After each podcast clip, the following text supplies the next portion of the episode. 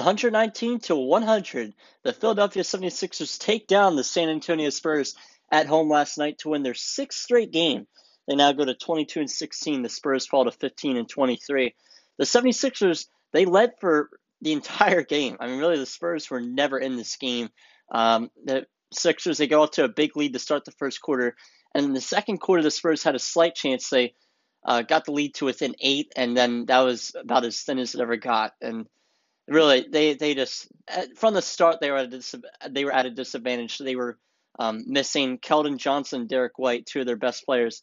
Keldon Johnson's actually turned into a really solid player, kind of a diamond in the rough. White's a solid guard. But so the 76ers, though, they had 13 total players playing this one uh, since was such a blowout. That's that's a lot. That's a full roster size uh, to put in perspective. And one of them was Charlie Brown Jr. How about this guy? He came in the first quarter and gave a huge boost of energy. He racked up a total of three points. You know, that's not much, but it was from an end one that electrified the crowd. He had three rebounds, two assists, and then two steals and a block. So he's from Philadelphia. This is his hometown, so that probably felt great. Uh, he really just provided a great boost. This was his first game with us. It was really cool to see, and the crowd was going wild on some of his plays. Uh, and as usual, no team had an answer for Embiid. The Spurs, and this one had no answer. Embiid slashed 31 points, 12 rebounds, 7 assists. Uh, he was just dominating. You know, Jakob Poeltl, uh, Eubanks, Drew Eubanks, that is, none of those big men had an answer for him. And Tobias and Curry, how about them? They each had 23 points. Tobias is starting to heat up. He had 23 points, seven rebounds, five assists. He shot nine of 12.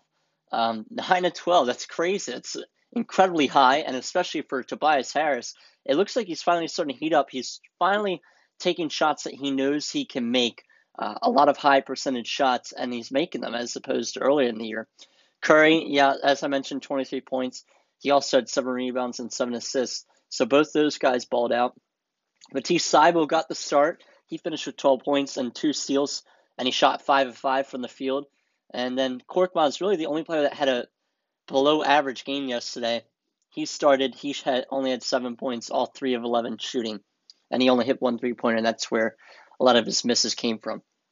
Um, something that kind of shocked me is all starters logged over 30 minutes in this one. I kind of thought that, you know, we would be able to rest some of these guys uh, on, on the Sixers, obviously. Uh, but you know, it's not really a big deal. I just I figured that was kind of interesting considering uh, it was pretty much the game was over. Um, Dejounte Murray, really the Spurs' only star, especially when Keldon Johnson's out. He balled out last night, 27 points, five rebounds, nine assists, 10 to 23 shooting, so decent night shooting, but you know he was racking it up in the stat column, stat sheet, and I really like this guy. He kind of came out of nowhere too. Uh, you know, he had a little bit, a little bit of potential, just like Keldon Johnson uh, but he kind of arose, and he could be a star player. Um, he's a little bit better than Johnson, in my opinion. It should be in everybody's opinion. And really, the only other notable name for the Spurs, Jakob Poeltl, he had 17 points and six rebounds. Uh, there's nothing that he could really do to stop Embiid or the Sixers at all last night. Uh, so, some gains around the association last night. The Nets they lost to the Bucks by 12. Uh, statement win for the the Bucks, obviously that well that game was in Brooklyn, so Kyrie could not play. And if you guys are late on the news there, Kyrie has returned, but again he can only play the road games. The Bulls they beat the Wizards, so they're keeping their ground in the uh, first with the number one seed in the East. Atlanta they lost again, and here we go. This is the interesting part of the podcast here. They are now 17 and 21, um, and you may ask why I'm talking about that, but that's because Ben Simmons. So the Atlanta Hawks defense is one of the worst in the league. So Ben Simmons is a defensive player of the year candidate, and he's good on offense. You know, he's had his shooting struggles. We all know that. I'm not even going to get into anything about that. But he's a great facilitator, and anybody that says no to that is just wrong. We all know that, no matter how much of a baby he is. So there has been some interest from the Hawks uh, with the trade. And I would not like to make a trade in regards to Ben Simmons to the Hawks unless there's a three team deal. But I don't want to get any of the Hawks players, and I'll tell you why. First of all, uh, they don't really have anything that we're looking for. We kind of we kind of want a guard. We want a guard that can shoot, that can be a closer. Really, the only guy that would be a good fit for us, and you can even nah, Trae Young would be a good fit for us. You can I can see how somebody would say not, but I would say for the most part, Trae Young would be a good fit. But they're not trading Trae Young. That's their franchise guy. Um, but I, other than that, they only have shooters really, and they're not good enough shooters. Like they, they're knockdown shooters, but they're not. They're they're role players, good role players like Bogdanovich, Kevin Huerter, guys like that. It's nobody I would want to trade Ben Simmons for. But there is a possible. there are talks about a possible package, including one or two of those shooters with um, John Collins. And John Collins' game, I've always kind of liked. I, I kind of liked him for a while until last year's playoff series, uh, but I just don't think, like, I, I, just don't think his gameplay will fit well for the 76ers. And uh, especially with Tobias Harris, who's already the power forward, you know, you don't need Collins to clog up some space there. You know, there's just there's just not going to be really anywhere to put him. It's going to uh, cause like a little problem at the in our depth chart. So I just don't see why we should make a trade with Atlanta.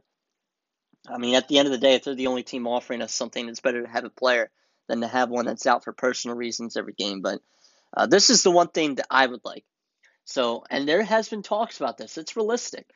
The 76ers should do everything in their power to go get De'Aaron Fox. It, it really is realistic. I mean, most likely it will have to involve a three team deal. That's what the rumors are. Um, but if we trade Ben Simmons, uh, that so there's not going to be a cap problem. So Fox is on a big extension. Uh, you know, he just signed it. So, but there's not going to be a cap room problem because Simmons is on his large deal. So usually when teams do these deals, they have to find a way to dump cap room, and it could be harder to make. This one won't be as hard to make because of the cap room's not a problem with, when we're trading Ben. So Fox, he's on a five-year deal. Um, he's he's just an elite guard. He and this season he's averaging 21 and a half points per game, so a little bit of a decline from last season. Last season was 25 points per game, but the Kings are just so bad. They have so much good young talent. You know, Marvin Bagley has been kind of wasted. He just hasn't panned out well. You know, uh, guys like Tyrese Haliburton. Haliburton's been a good, a very good player, but they're just they're just not doing anything in Sacramento. I mean, uh, Sacramento is probably one of the worst seen, worst franchises in the NBA. They're just kind of lost. You know, right now they're 16 and 25. So eventually they're going to have to make a trade or do something with their team. And I believe that Ben Simmons is the answer with maybe a couple of other players in a three team deal or guys from the Sixers.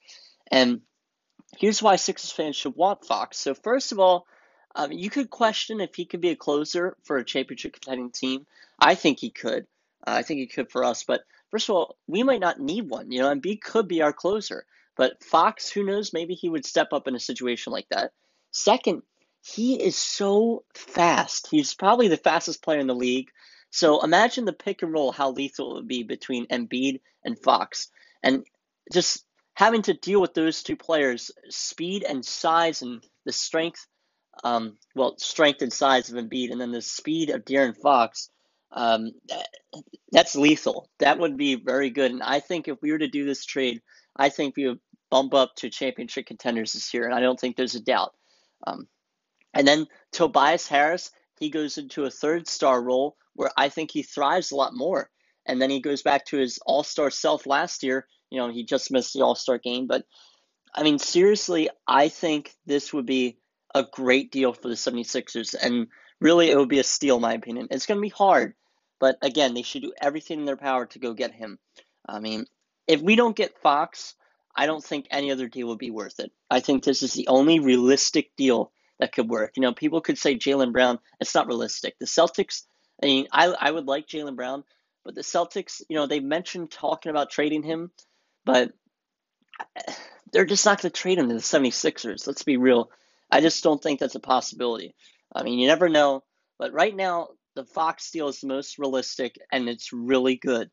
Um, so keep an eye on that. You know, trade talks have uh, come up a little bit here and there. They've resurfaced a little. And by the way, I forgot to mention a, a potential suitor for this three-team deal that could be included with the Sixers and Kings are the Cavaliers, and I'll tell you why.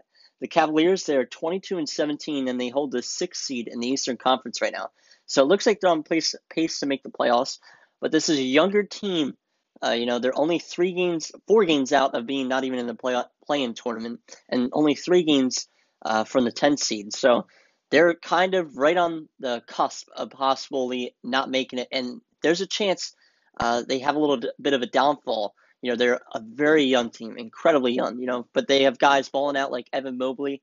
Um, but they just lost Collin Sexton a couple weeks ago to a meniscus injury, a meniscus tear, and he had surgery, and his season is over. So, I mean, they might be looking to buy to buying something. You know, even if they're not getting Simmons, they're probably going to get something in this three-team deal that's pretty decent. Uh, maybe even some veteran experience um, from either the Sixers or the Kings. You know, guys like Buddy Hield come up, but I don't think the Kings would deal Hield and Fox in a three-team deal unless I mean it's possible, but you have to map out everything.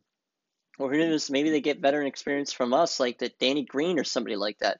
Uh, and I like Danny Green, but if we make this deal happen, um, that would be something. And the Cavs, like, like, I said, this would not be a bad deal for them.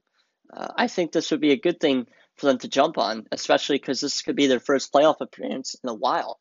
And then next year they get Collin Sexton back, and all of a sudden, you know, they got some cap room and some more draft picks, um, they could be a good team. So this might be a, a, good idea for them. That's just one of the teams that stands out to me for a possible deal. The Heat also stand out to me, but I don't know. I don't think they're going to jump in on this. I think the Cavs are the best potential suitors. Um, and they've also been interested in Simmons. Uh, like the, the talks with him and the Cavaliers have come up a lot um, a couple months ago. Not really much now, but that's enough of that for now. Um, I would love De'Aaron Fox, and hopefully it happens. But so the 76ers, they play the Houston Rockets on Monday night. I'll have a pregame podcast out um, before that game, and then I'm sure I'll recap it on Tuesday. But I'll keep you guys tuned on the Instagram. And remember, it's Philly Sports Talk. Um, it's kind of a weird username. Let me pull it up real quick. It's pretty weird because Instagram uh, would not let us use our normal username for or like just a normal username. It's phi dot period not dot L L Y S and then sports or L L Y and then sports talk. So I had to add a dot in there. I thought it was a little more messed up. Go give it a follow and I'll keep you guys tuned on uh, upcoming podcasts.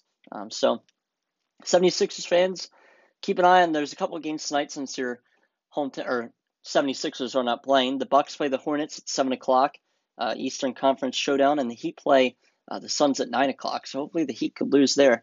76ers could gain some ground tonight. All right, everybody. Thank you for tuning in. Coy Camiscioli. Peace.